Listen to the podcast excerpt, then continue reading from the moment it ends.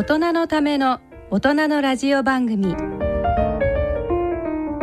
大人のラジオ。ご機嫌いかがですか？辻るなです。毎月3週目のこの時間はインテリジェンスとイノベーションをテーマにお送りしています。番組前半は科学史科学論生命倫理地球環境問題などの研究者で東京大学客員教授の米本翔平さんにお話しいただきます。進行は外交ジャーナリストの手島隆一さんです。番組後半はクリークリバー社社長の井川幸宏さんにお話しいただきます。進行は私辻るなでお送りします。それでは大人のラジオ進めてまいります。大人のための大人のラジオ。この番組は野村証券ほか各社の提供でお送りします。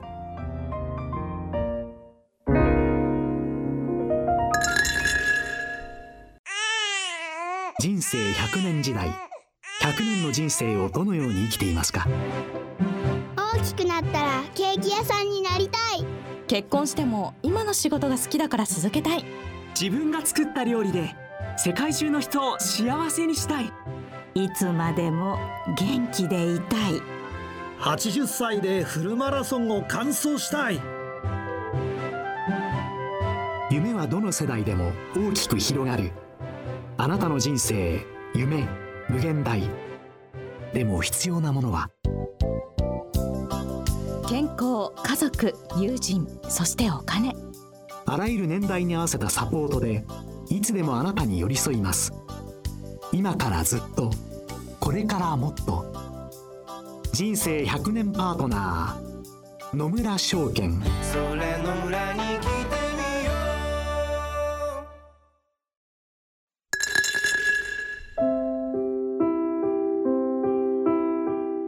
う今回のゲストは科学史科学論生命倫理地球環境問題の研究者で東京大学客員教授の米本翔平さんです。米本翔平さん愛知県生まれ。1972年京都大学理学部を卒業後証券会社に勤務しながら在野で科学史を独学研究されます。その後三菱化成生命研究所に科学史担当の研究者として採用され東京大学先端科学技術研究センター総合研究大学院学長補佐兼教授などを歴任されます。現在東京大学客員教授として研究活動を継続されています。主な著書に遺伝管理社会ナチスと近未来先端医療革命その技術思想制度などがあります。進行は外交ジャーナリストでインテリジェンス小説家の手島隆一さんです。本日は生命科学や地球環境など20世紀が抱える文字通り大きな問題に取り組んでこられた東京大学客員教授の米本翔平さんをお招きして核の時代に生きる我々はえどんな問題に直面をしているのか。ウクライナでの戦いというのをどんなふうに捉えればいいのかということを核戦略の視点からえ読み解いていただこうというふうに思います。戦後の日本は超大国アメリカの核の傘のもとに文字通りひっそりと身を潜めてえその来ました。そして、えー、核の保有っていうのはもっぱらえアメリカにそしてヨーロッパの主要国に委ねてきたんですけれども今回ウクライナでの情勢っていうのはまさに再び核戦争の危険っていうのは明らかに誰の目にも明らかになってきている。その時にこの今日21世紀の今核の抑止英語で言うとよくディターレンスと言われますけれどもそれが効いているのかどう考えたらいいのかというようなことを伺いたいと思います。実は米本先生は東京大学の駒場キャンパスで一連の大変難しい講義を僕もそれに参加させていただいたことがあるのですけれどもその中でもまさに核の抑止という核の戦略を実は扱っておられて一般的には地球環境などと思いがちなんですけれども冒頭のところえ駒場の若い学生さんを、えー、まさに相手にこの問題を取り上げておられる冒頭のところですけれどもえ一般の方々でいうとあの米本先生が ちょっと違和感があると思うんですがそこからご説明いただければと思います。はいはい。はい、あのそうですね。あの大学でやっている授業はあの、えー、地球環境問題と国際政治ということなんですけれどもなぜ、えー、90年代の初めに温暖化条約あるいはその後京都議定書ができたのかということを説明するためにはどうしてもその直前に突然終わった冷戦の実態を、まああのまあ、ちゃんとわかからないとですねあのなぜこの時点で温暖化問題が外交の交渉対象になったのかというのが分からないそれでまあ授業の冒頭に今年は2時間90分プラス90分を、まあ、冷戦とは何であったのかに当てております。そのお話を聞いたらぜひ僕も、はい、あの聴講させていただきたかったというふうに思うんですけれども、はい、これ大変高度な理論上の問題も含めてですので、はい、果たして率直な質問ですけれども、えその東京大学の若手の学生さんたちは、はい、え米本先生の議論の本質を理解しているのかどうか大変興味深いところですが。あのむしろやっぱり若者っていうのは勘がいいので、はいなんかすごいこと起こってるみたいなんだけどもあなるほどこういうことだったのかというふうにかなり、えーと、砂が水を染み込むようにですねあの割と割とっていうのかかなり正確に、えー、聞いてくれていると思います。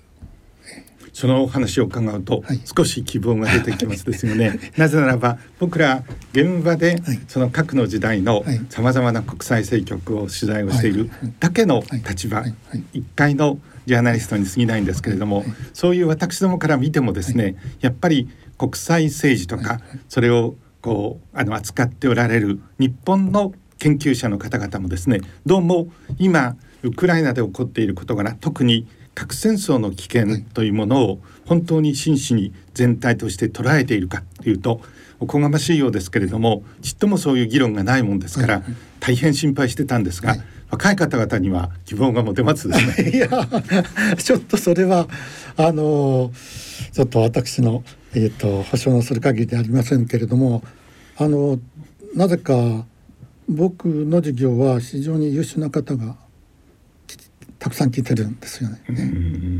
それにつけても、はい、米本先生が思い出すんですけれども、はい、あのかのヘンリー・キッシンジャー、はい、核の時代の、まさにあの大きな論争や交渉のただ中にいた人がですね、核の抑止、えリタレンスという概念はとても難しいし、これ概念とかセオリーとかとても言えない現状をそう呼んでる側面もあるわけですけれども、それをえあの説明をする。でハーバード大学で最もえー、聡明だと言われるケミストリーの女性の教授にですね、はい、核の抑止っていうのはどういうものであるのか説明した、はい、でとても聡明な人なんですけれども、はい、2時間もかかったっていうんですね、それを、えー、聞くにつれ、やっぱり、えこのような理論ならば、え理論をえー、説明をして、はい、それで実験によってそれが裏実ということですけども、この世界ではそうならないですよね。お教えになるので一つだけ伺うとどこが一番苦労されました？あの苦労というより初めて聞くという、はい、あの、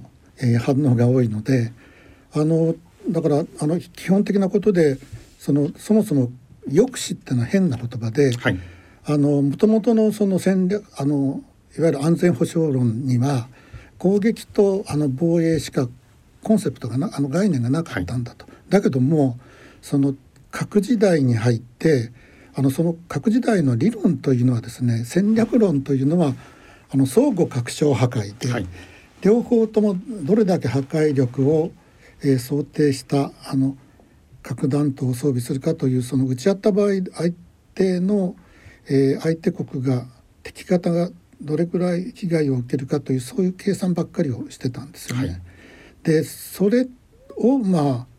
ああの一歩引いたところで、えー、説明するとするとすればあの相互核抑止というのか結局両方ともボタンが押せないので、えー、戦争が始まらないというそれを、まあ、核抑止と言い出したんだと思います。でただ、うん、あの21世紀に入ってあのむしろ通常兵力ですねそれもそれについてもあの抑止力という言葉を使い出しましたのでこれはむしろそのえっ、とまあ情報化社会になってですね相手国が実際にどういう兵器を何のために配備しているかということを知ることそのことがあの相互のその安全保障の抑止になっているんだというあの説明の仕方を最近は普通にまあ使うようになったんだと思います。ただ今お話がありましたように、はい、核の時代がまさに訪れる、はい、その幕が上がるということによって、核の理論家たちはですね、従来のえあの説明では、はい、えー、説明をしきれない、はい、そこで抑止という概念を、という大変明確なお話を、えー、あの伺って先生をお呼びしてこういうのも変ですけれどもよかったと思ったんですが、はい、えよりリスナーの方々にイメージをつかんでいただくために、え1962年10月のあのキューバミサイル危機についてお話を伺いたいと思います。ちょっと簡単にあの危機とは何であったのかというのを説明させていただきます。当時クレムリンのフルシチョフがそのリーダーだったわけですけれど突然、えー、キューバが社会進化してそこにまさに中距離そして長距離核を持ち込むという、まさに驚天動地の出来事。アメリカにとってはまさにえ自分の喉元に刃が突きつけられたということになりました。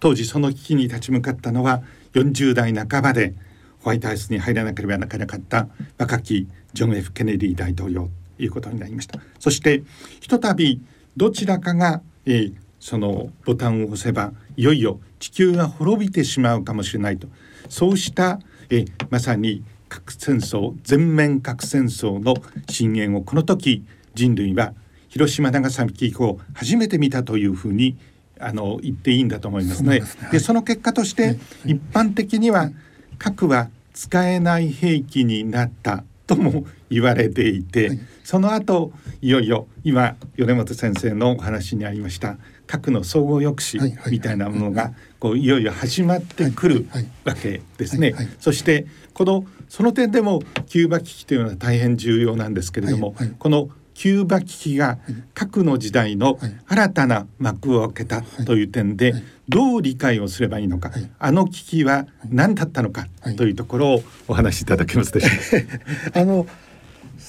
そのあの見方あの2面から見ないといけないと思うんですけど、はい、でも当時どういう危機として認識されたのかということと、はい、それから冷戦後にですね東西の研究者があのキューバ危機の実態はどうだったのかということをあの振り返ってですねあの検証したもうだいぶ前に終わってるんですけれども、はい、それを見るとあのあの冷戦体制のあの、まあ、大量の破壊力を持つ核兵器核弾頭を両方があの睨み合わせて睨み合ってですねあの、まあ、大雑把なその核体制としての核戦略体制というあの技術的なインフラストラクチャーが確立したのが60年代初頭だと思います。ですから、はい、たまたまその時に起こったんですけれども、はい、あの当時は、えー、っとものすごいあの一体相手国が何を考えてるのかよく分からなかったので、えー、っとその後はあのホットラインとかそういうのを作るんですけれども当時は本当に危なかったみたいですね。うん、であのその研究所のせあの一部を聞くと例えばあの当時そのその時あのキューバに向かっていた輸送船団を、えー、ソ連軍の、えーと、原子力潜水艦が護衛していてでそこにあの核魚雷が装填されてたと。はいでしかも当時はあの連絡が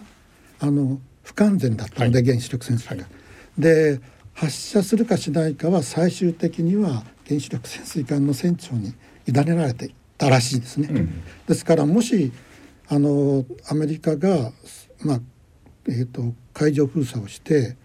えー、ソ連の輸送艦を止めてそれでその輸送艦がやばいということになった時にですねえっ、ー、とまあ抑止っていうのかあの、えーと、モモスクワの意向とは別にですねあの個別の艦長の判断であの核魚雷が発射されてた可能性はゼロではない。うん、でその手前で、うん、あのえっと、えー、ソ連側があの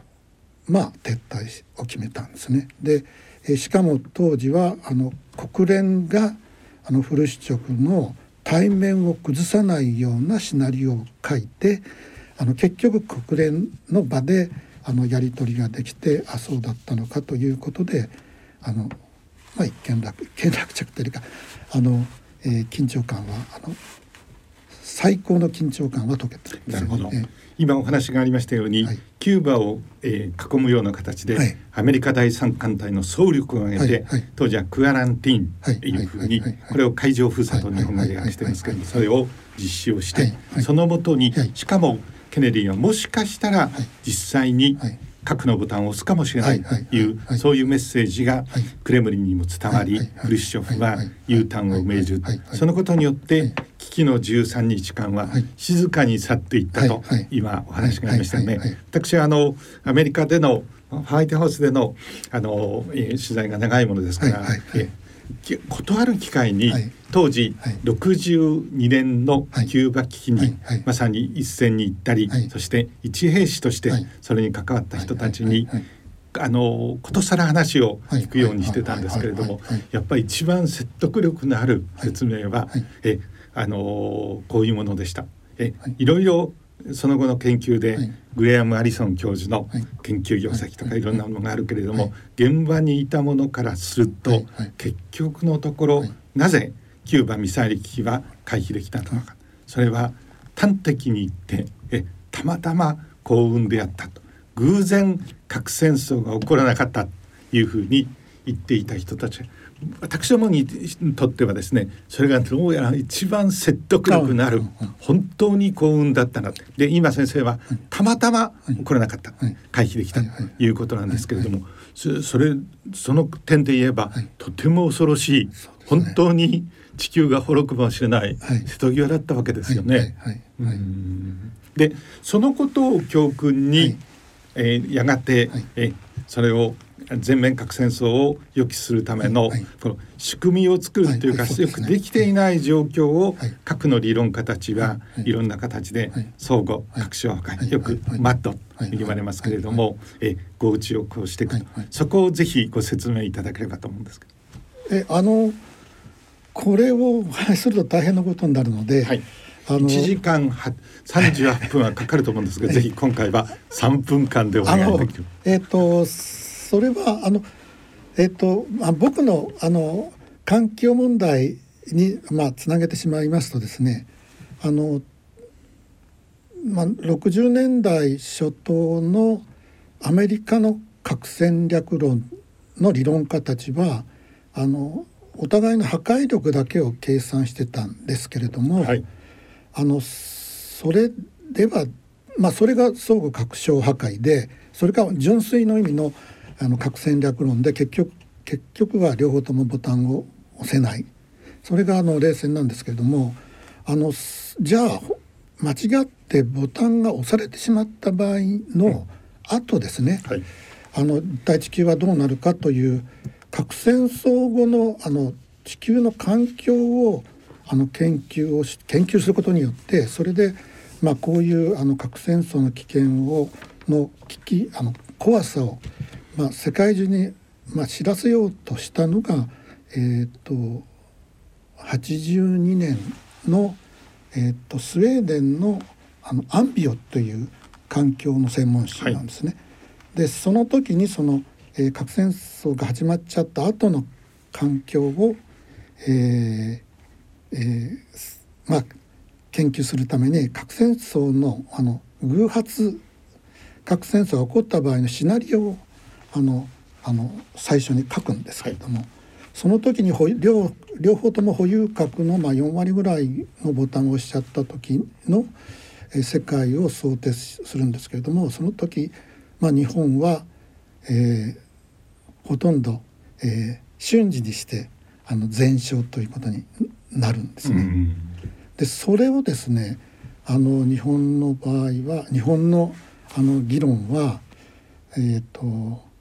海外でそういう、えー、認識になっているそういう考え方を前提に、えー、核戦争後の研究をが行われているということについてあのその出発点のところ日本で議論はほとんどしなま、ほとんどじゃないですね全くしなかったですね。そんなことはあってはならないという。えだから、うん、あのそれでですね日本のあの核の議論がですの欠陥があってですね、はい、で第1番目は日本の核の議論は、えマンハッタン計画だから第二次世界大戦中に、えー、核兵器の開発を始めてそれでヨーロッパ戦争が終わった後も核兵器の開発をして最終的に広島長崎に落とされてしまったという。で広島長崎の被害で、まあ、ピリドが終わっちゃってるんですね。はい、でところが、えー、まああの核配備というのはむしろその後本格的になるのでそれをまあその反核はいいんですけどもそのあの実態をですね客観的な兵器としてのインフラストラクチャーをあの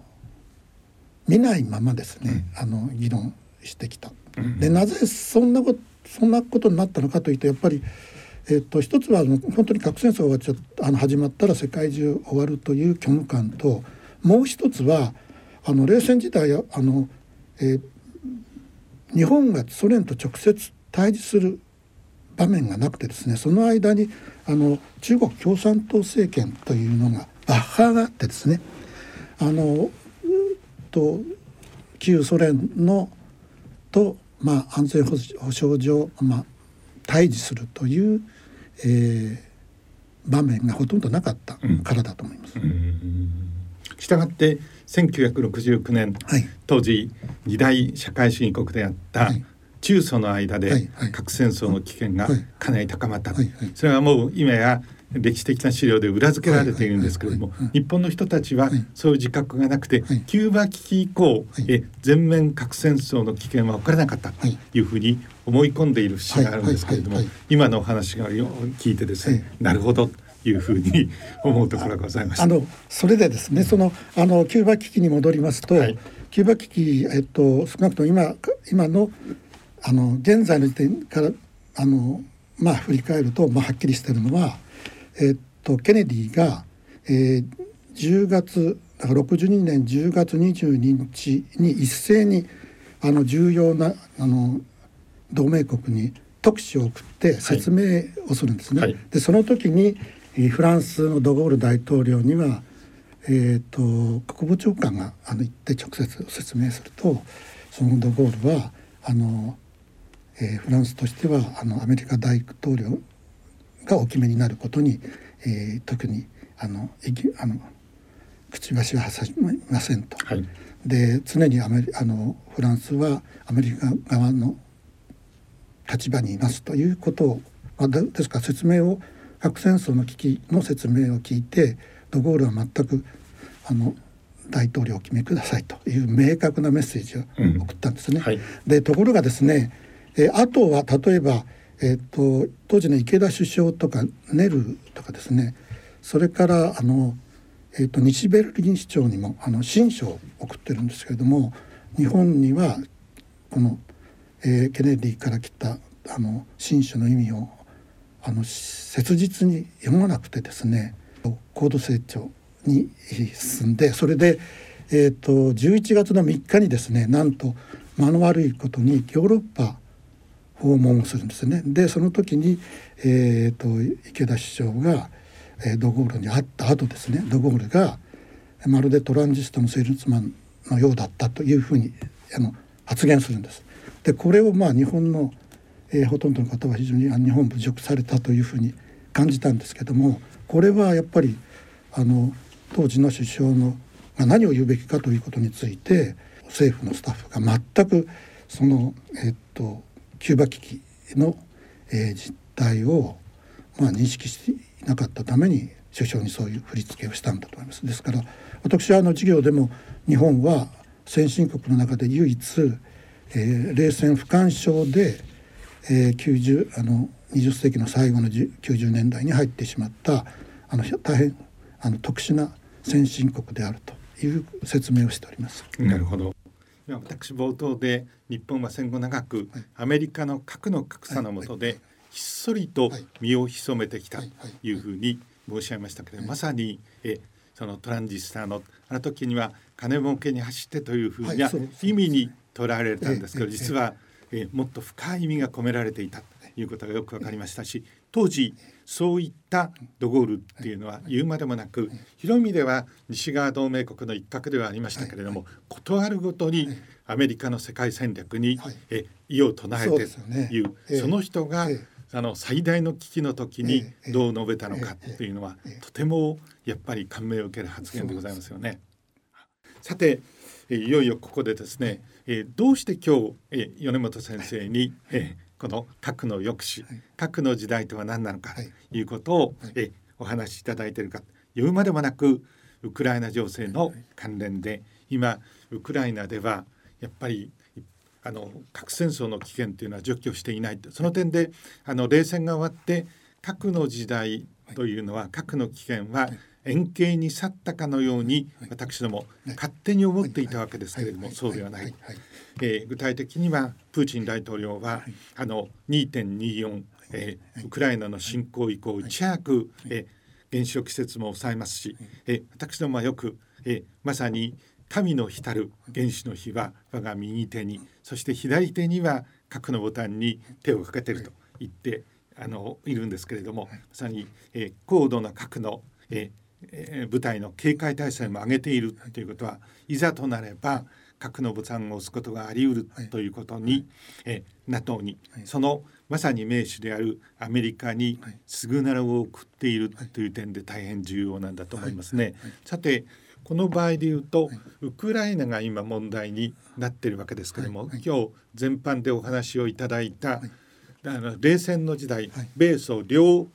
拡張大国が長距離ミサイルで、つまり軍事施設を相互に標的にするのではなくて、えあの当時のソ連側はニューヨークやロサンゼルスをそしてえそのアメリカ側はモスクワや当時のレニングラードを、え標的に。でこれがあの核の抑止っていうか恐怖の均衡が成り立っているとい。うふうに言われていてそれは広い意味ではあるいは今も続いているかもしれないと。しかしウクライナという戦域。これ英語ではフィアターと言いますけれどもこの戦域でですねえプーチンがまさに核のボタンに手をかけていると。この時にえプーチンに対するリターレンス抑止は効いているのかどうかっていうのは今えヨーロッパの戦略理論家たちの間でもワシントンでも大きな問題になっている。そうい。う緊迫感日本にはなかなか伝わってこない。のですけれどもウクライナにおける核戦争の危険をどう考えたらいいのか。いよいよ本題に入ってまいりましたが。はい、はい、あのそれでですねあの今まであの私はそのえっ、と核抑止のもともと議論というのは60年代の初めに確立した、まあ、戦戦略核体制ですから、はい、えー、っと爆撃と、えー、ICBM とそれから潜水艦配備の、えー、大型破壊力で、えー、米ソ間のバランスが保たれていたと、まあ、信じられていた時代なんですけども、はい、それともう一つはあの冷戦時代米ソもしくはえ西欧と旧ソ連の対立の正面というのはヨーロッパでしたのででヨーロッパではあのその戦術核兵器論というのを60年代初めはそのアメリカは非常にこうまあ無神経というか割とあの基本的なあのプログラムなしにですねヨーロッパに小型核を結構たくさん配備してたようだったんですけれどもあのそれはなぜかというとその NATO がですね、えーと、もともと NATO は、えーと、初代、えー、事務局長の表現で言うと,、えーと、アメリカを引き込んで、えー、ソ連を押し合ってドイツを抑え込むために NATO というものがあるんだということであのアメリカはどちらかというとまあ腰が引けてたんですね。でそれではあのヨーロッパの安全保障があの少なくとも机の上ではあの、まあ、担保できないというので当時はソ連が圧倒的に大量の戦車を持っていて西側はそのそそれに対するあの、まあ、予算的余力もないというのでそれをまあそれとのバランスを、まあ、暗黙のうちで取るためにですねあの戦術核の中距離短距離をヨーロッパのあの最初の同盟国ですねあの NATO の第一期の同盟国。それはその場合はあの、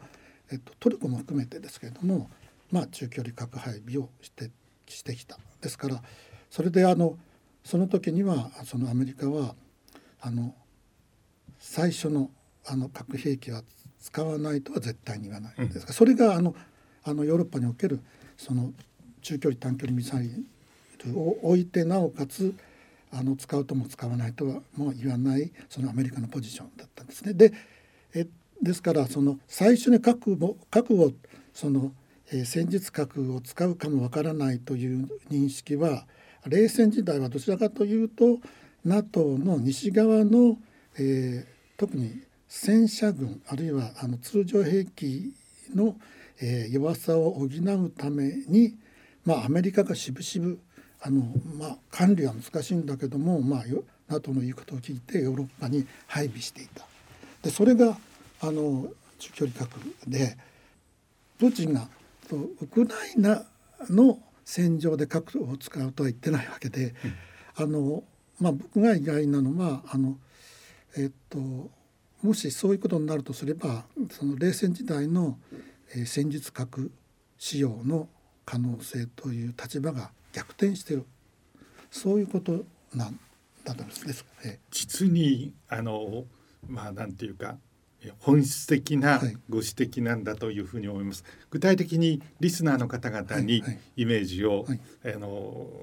その持っていただくために説明すると、はい、ベルリン危機というのがありましたけど、ベルリンは、特に当時の西ベルリンは、東側陣営の大会に浮かぶことなんですよね。これがえもし、あの当時のワルシャワ機構軍だったりソ連軍に接見をされるというところにあると通常兵力ではとても対抗できない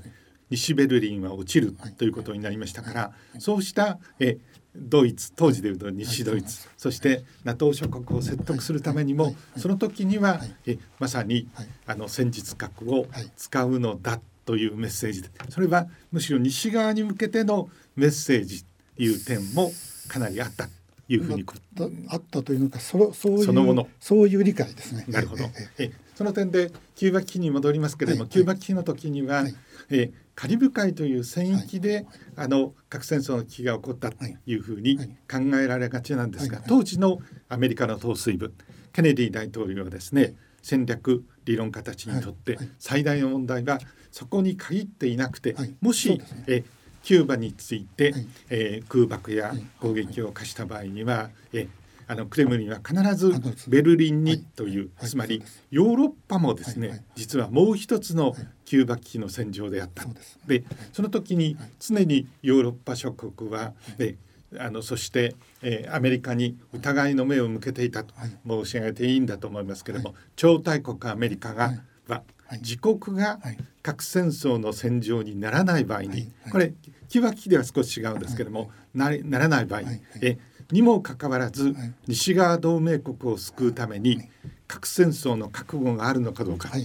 これ永遠の空白で、ね。えー、歴史上答えは出ていない、はい、そういう大きなディレンマの中にあったとい。う点でも、ヨーロッパの核戦争の危機というのは、はい、え西側同盟国のまさに名手であるアメリカにとって今もかつても大きな問題なんですね。その点で今ウクライナを中心としてウクライナ危機をきっかけとした核戦争の危機というものを私ども考えていなければいけないんですがそのためにもえあのちょうど冷戦の半ばに起きました非常に大きな出来事。えあの当時のソ連は、はい、え東ヨーロッパ諸国にですね、はい、SS20 という新たな、えあの中距離核を配備をするとい。う、これ大変大きな出来事が、でそれに対してその、えー、SS20 に対抗する新たな、えーあの新鋭のミサイルって西側同盟諸国は持っていませんでしたので、まさにここ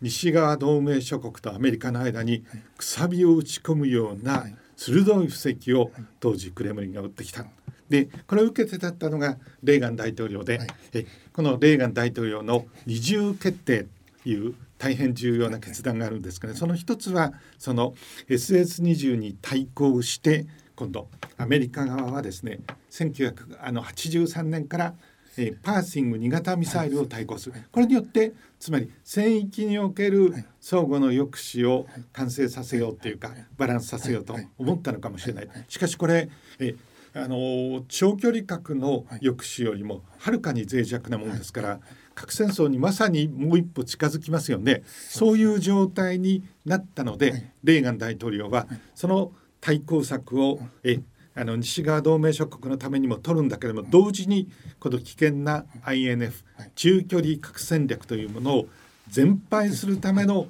交渉を始めるということになってこれ1987年の12月ですから、ついに当時のゴルバチョフ、えー、とそしてレーガン大統領の間に、えー、中距離核全廃条約これあの第二次世界大戦後の核戦略の歴史の中で初めて部分的ではあるけれども核が全廃をされた、ね、画期的な条約、はい。はい、実は米本先生これは僕私はあの若いワシントン特派員として、この署名の現場にいた一人なんですけれどもここちょっと脇道にそれますけれども、若い方々にぜひお伝えしておこうというふうに思ってでこのあの条約の調印の調印の後レーガン大統領は、ホワイトハウスにゴルバチョフ書記長を迎えてですね、あの団地の開花まあそれを催そうとする。で当時朝食をあのブッシュ副大統領とゴルバチョフの中でやっていてそれが終わった後ホワイトハウスに向かってくる。僕らもそれで待っていたんですね。あのレーガン大統領とともに。いつまでたっても来ないんですね。それでその時に大変なハプニングが起こってワシントンのあの道の中で信号で突然ゴルバチョフがこの、えー、置いて市民とあれ有名な話ですよね。えそれを言うだけではなくて、その途上でですね、えあの長い車列がこう続いていくんですけれども、それが突然ストップをして そしてそれがこう後ずさりをしていくっていうつまりあのゴルバチョフが市民と交流をして、つまり先導の車両これは警備の車両でもありますから、えあのあろうことかゴルバチョフを置き去りにしたっていうんでそれがこうえ退去、え逆走してくるっていうそれを見ていたあれ確かニューヨーク・タイムズの記者だったと思うんですけれどもやっぱりこんな記事を一度でもいいから僕は書いておきたい書いてみたいと後に思ったんですけれどもそれ、えーと、あのその直前にレイキャビックの米ソの、えー、会談のまさに破綻がありましたよね。それを誰しも思い浮かべてまたこのせっかく全敗したのにそのえ米ソの握手っていうのは逆戻りをする、でちょうど歴史のフィルムをこう逆走するような情景だったと書いていて。これやっぱり本当にジャーナリストとして優れた記事を 僕は読んだことがあるんですがそういう緊張の中を。ただそのような緊張の中でしかしレーガン大統領はえ INF 全廃条約を成し遂げこれが後に冷戦終結のまさに序曲を奏でるということになりましたよね。でこういう状況でそれ以降冷戦が終わり、えー、核の戦争の危険はいや円形にと我々は思ってたんですが兄はからんやということになりましたよね。で現下のウクライナ情勢ってその点でも大大切でそのために米本先生に来ていただいてるんですが これをどう見ればいいんでしょう？うんあの大変に難しいですけれども、はい、あのうんあの理屈としてですねあの今のプーチン政権がウクライナで、まあ、苦戦してるから、えー、別の手段として、はい、えー、化学兵器あるいは戦術核も使うんではないかということはあの、まあ、私としてはあの今から23週間前ぐらいはそういう意見が圧倒的だったんですけども、うん、そうでもないんではないかなというふうに思います。どういうことでしょう、えーと、やっぱり、えー、情報化社会になっちゃって、うん、もう少しでもそれ実際にしかもそれを使ったらですね、はい、あともうプーチンの立場がもうものすごく悪くなると思います。でそこまでもう彼は私は、えー、そこをあえてやるんではないかというのは皆さんのいやそういう選択は排除できないというのがほとんどのご意見だったんですけども今特にあのあの戦勝記念日のですねパレードその演説なんかを見ると、はい、彼はあの非常に表向き冷静になったなというふうに思います。けどね。今大変重要なことをおっしゃいましたよね。はいはい、つまりあのプーチン大統領の象徴的に言うとプーチンの核は長距離核もありますけれどそれは今とりあえずちょっと置いといてえまさに使いやすい戦術核。さらにはえアゾフターリ製鉄所っていうようなところをトーゲットした超小型の核爆弾。それはまさに手をかけている。実際使うかどうかは別にして。しかしあのアメリカ側の一部楽観的なえあの戦略家たちは、い、やアメリカの報復つまりリターレンス抑止というのが効いてるので思いとどまるというに楽観的に説明してい。る人たちがいます。しかしそれについては反論も出ていてアメリカ側はえ超小型の、えー、核兵器の開発みたいなのは、えあのトランプ大統領の時にはそれはいよいよ始めようということになったんです。が今凍結された形になっていますので対抗手段というのはないんですけれども今の米本先生のお話ではこれそうなんではなくてえ自らえプーチンの心象風景の中でですねやっぱり一種それを思いとどまる力が働いているというふうに聞こえたんですが、そう解釈してよろしいでしょうか？複雑。ただし、あのしかし一方で言うと、アメリカ側の、え具体的に言うと、あの力による、え抑止は機能しているのかどうか重要な問題がありますから、これはあんまり機能していないと。いしていると思いますよ。でしかもあの小型核を一発使ったからといって西側がだからといって同じあの核を使う選択はないんじゃないかなと思いますけどね。それはなぜですか？もうこれは直感的にあのあのそう思うんですけれどもあのえー、っと2発目使ったらあるでしょうけども一発小型核ではあの同様のだからといって同じ種類の、えー、核兵器を、えー、アメリカがアメリカを含む NATO 諸国があのロシアに向かってやる選択肢はまああのそないんじゃないかなと思います一発だけではね。あのむしろ圧倒的にこれまでのえー、戦い方を見ると圧倒的にあのまあウクライナを支援する側の方が兵力が圧倒的ですので、はい、あのそれぐらいの余裕はあるんじゃないかと思いますけどね、えー、ただ核は使うぞと脅か脅さないとあの威力がありませんので、えー、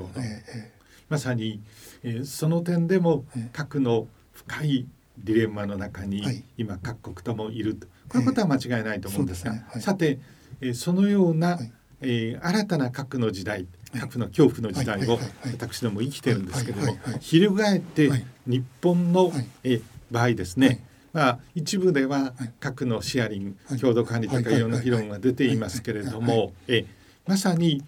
えー、はるか彼方の出来事と依然として思っている側面はありますよね。そういう現状をどうご覧になりますでしょう？あのむしろ日本の場合はあのあの降って湧いたようにそのあの核シェア論も議論あのもあの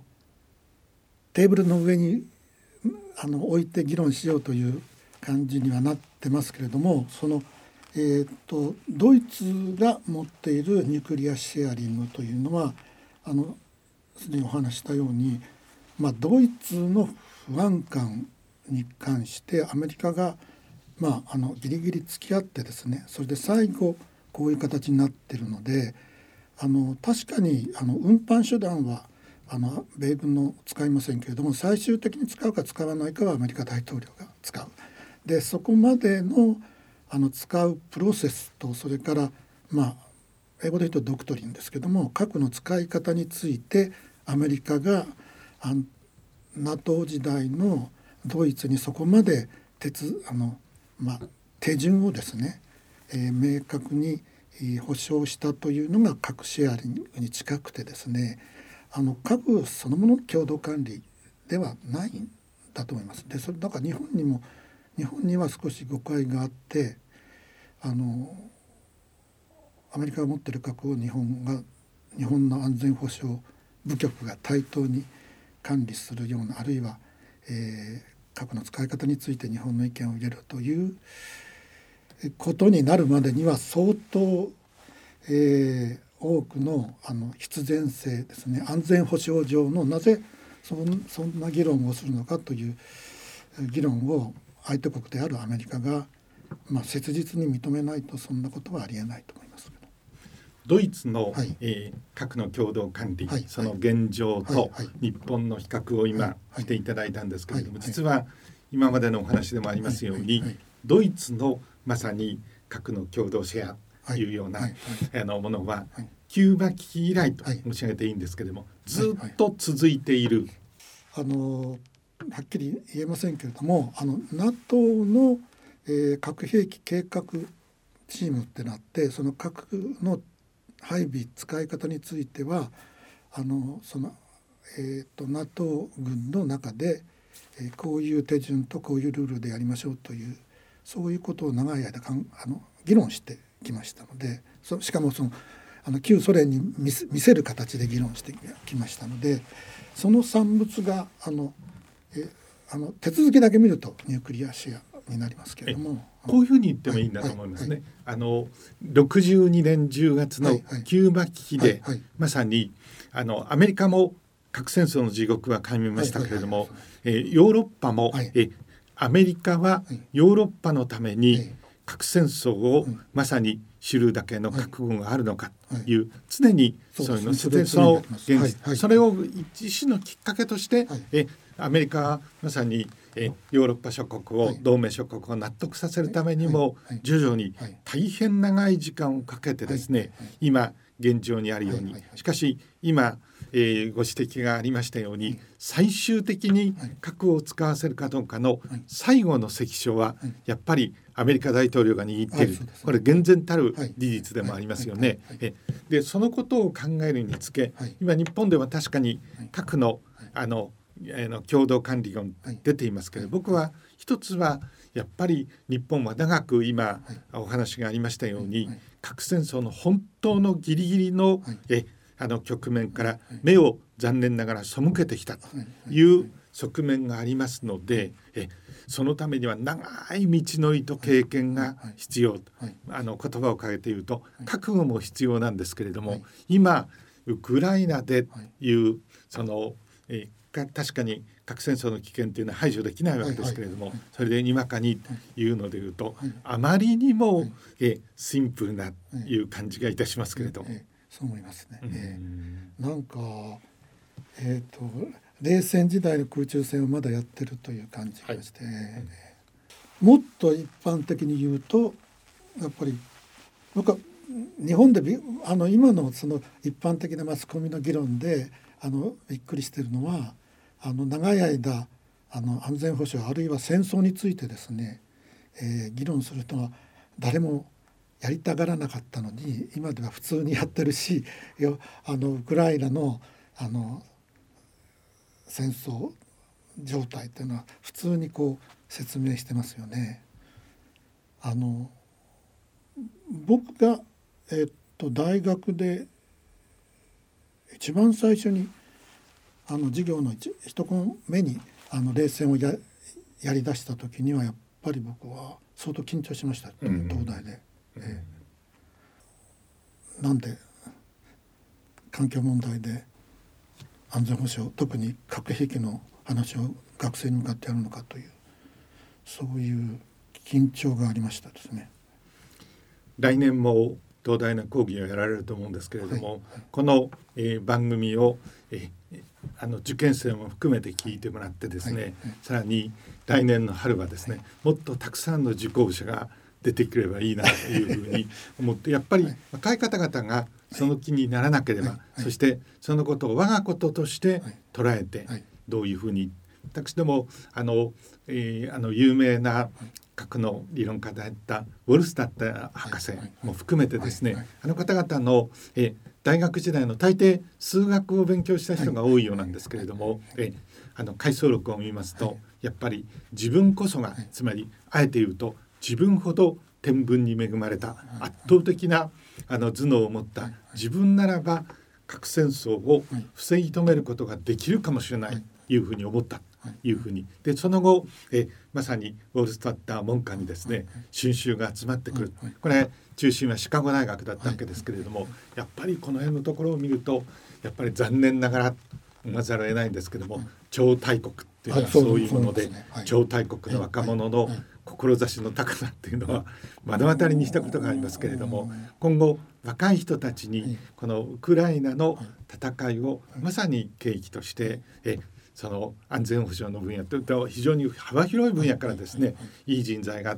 いう出てきてもらいたいと思うんですけどもこの番組の最後にですね、はいはい、若い方々へのメッセージとそのために一連の講義もやっておられると思うんですけれどもえお話を伺えれたと思いますか？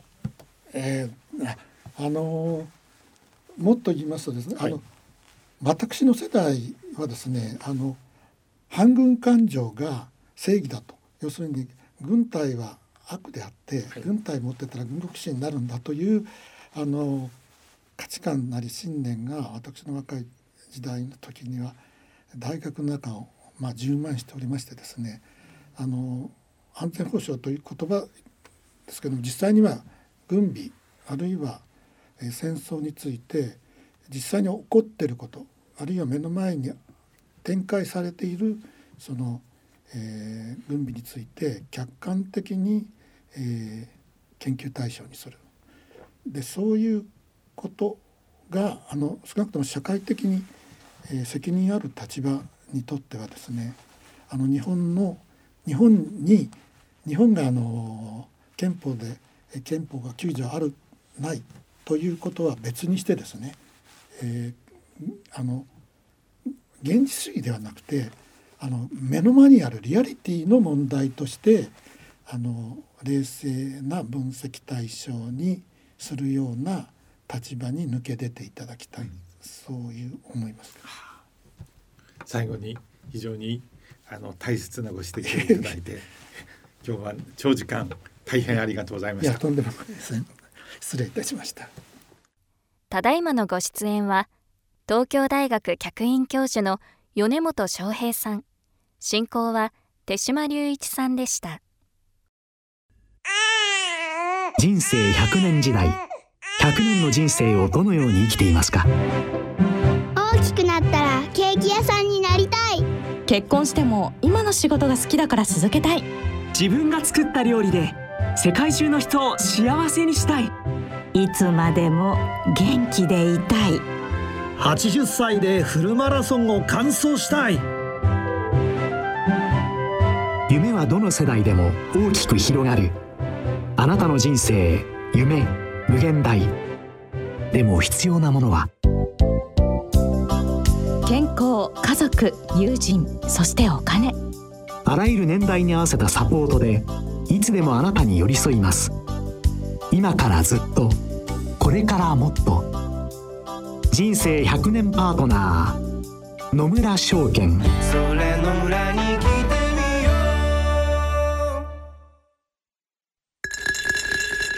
大人のための大人のラジオ。今回の大人のラジオいかがでしたでしょうか？番組では皆様からのご意見ご感想をお待ちしています。宛先です。郵便番号105-8565東京都港区虎ノ門1-2-8虎ノ門琴平タワー内ラジオ日経大人のラジオ係まで。また番組ホームページの番組宛てメール送信欄からもお待ちしています。それではそろそろお時間です。ここまでのご案内は私辻るなでした。大人のための大人のラジオ。この番組は野村証券ほか各社の提供でお送りしました。